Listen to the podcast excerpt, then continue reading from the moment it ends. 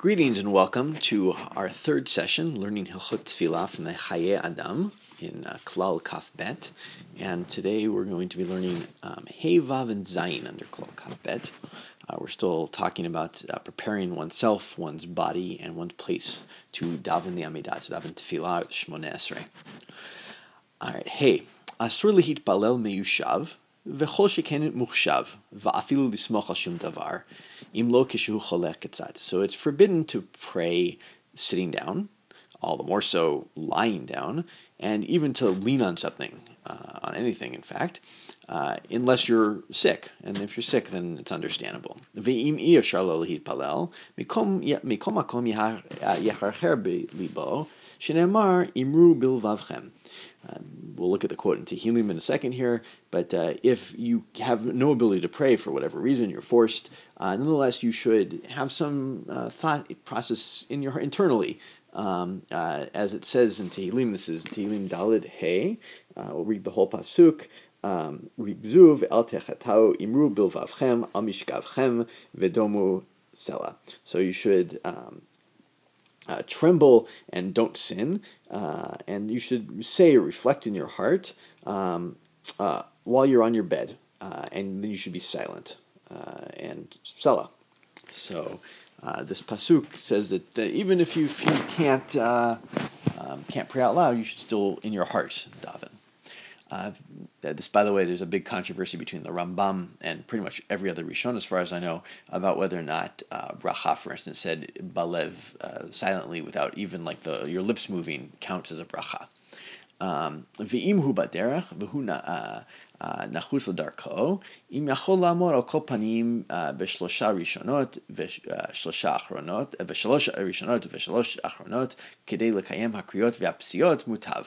um, so if you're on, your way uh, and you're uh, you're in a hurry on your way, uh, and you're like riding on a camel or a donkey, or maybe in the modern day world in a car or a train or an airplane where you can't easily stand up. Um, if you're able to stand up for the first three blessings and the last three blessings, so that you could uh, fulfill the bows, which we're going to see later, uh, and the steps you have to take in uh, to and from the Amidah, that's good. And if you can't, if you're forced to sit, um, you should still pray sitting, and you should do the bows while sitting. ואומנם מוטב להתפלל בעלות השחר וגם מנחה תכף חצי שעה אחר חצות כדי שיוכל להתפלל מעובד.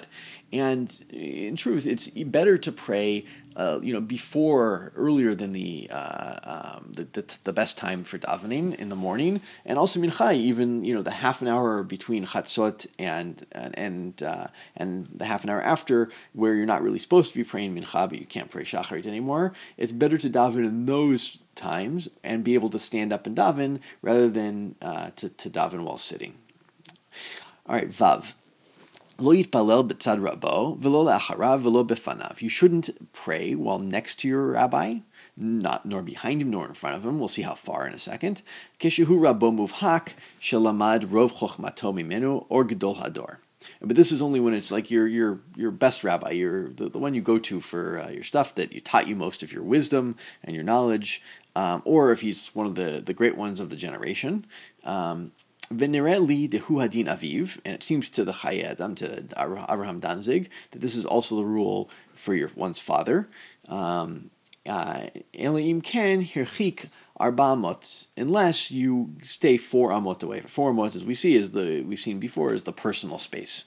Um, Vedavka kishmit balel biachid, but this is this is only when you when you're davening alone. This isn't uh, aval uh, He says vetseder yeshivato kach mutar. But if you're in some sort of public space like a, a, built shul, and this is the way people, the order in which people sit, then it's permissible. In other words, you have no choice. You can go into shul. If the only seat open is next to your rav, that's your makom kavua, you can do so. All right, Zayin.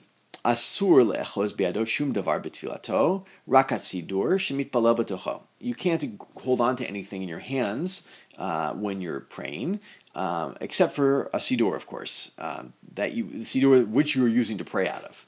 Um, in particular, ve'yirshom basidor kol mekomot shesarich betfilato, kedei shelo yitzarech lechapes.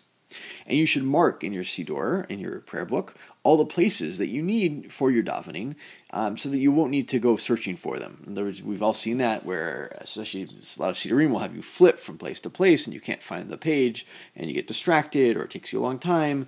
Um, and so you should beforehand go through and mark uh, the, the appropriate pages. If you start to um, pray the Amidah, the Shmona Esrei, and you get confused, so this is if you're praying without a Siddur, right? Very common, once, uh, even today, but uh, once by the time it's probably much more common when there are fewer Siddurim. You're able to, in the middle of your davening, to move from your spot to um, uh, to a place that you know uh, that where their siddur is available to go take from there, and this way you can uh, be not so confused and get your davening correct. Uh, V'im nafal sefer al and if your uh, sefer, your siddur, falls to the ground and it's bothering you, or maybe uh, it doesn't necessarily have to be a siddur, it does say sefer here, um, so it could be like, and I've seen this in shul, somebody's chumash uh, while davening falls to the ground, and it very much bothers me while I'm davening because even though I'm supposed to be thinking about my davening, uh, there's a, a sefer on the ground that's not appropriate. So mutar lagbio kishasiyam habracha.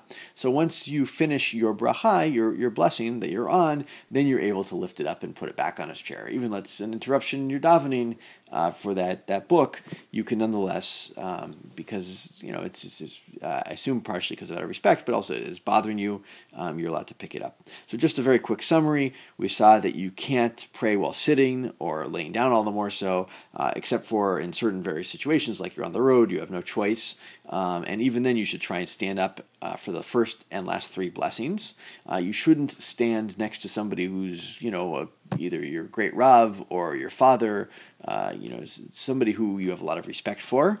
Um, unless you're in a place where you essentially have no choice, where it's a public shul where everyone sits in that order.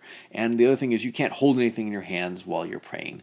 Um, that's all for today, and uh, I hope everyone has a wonderful day and a good Shabbos. Thanks.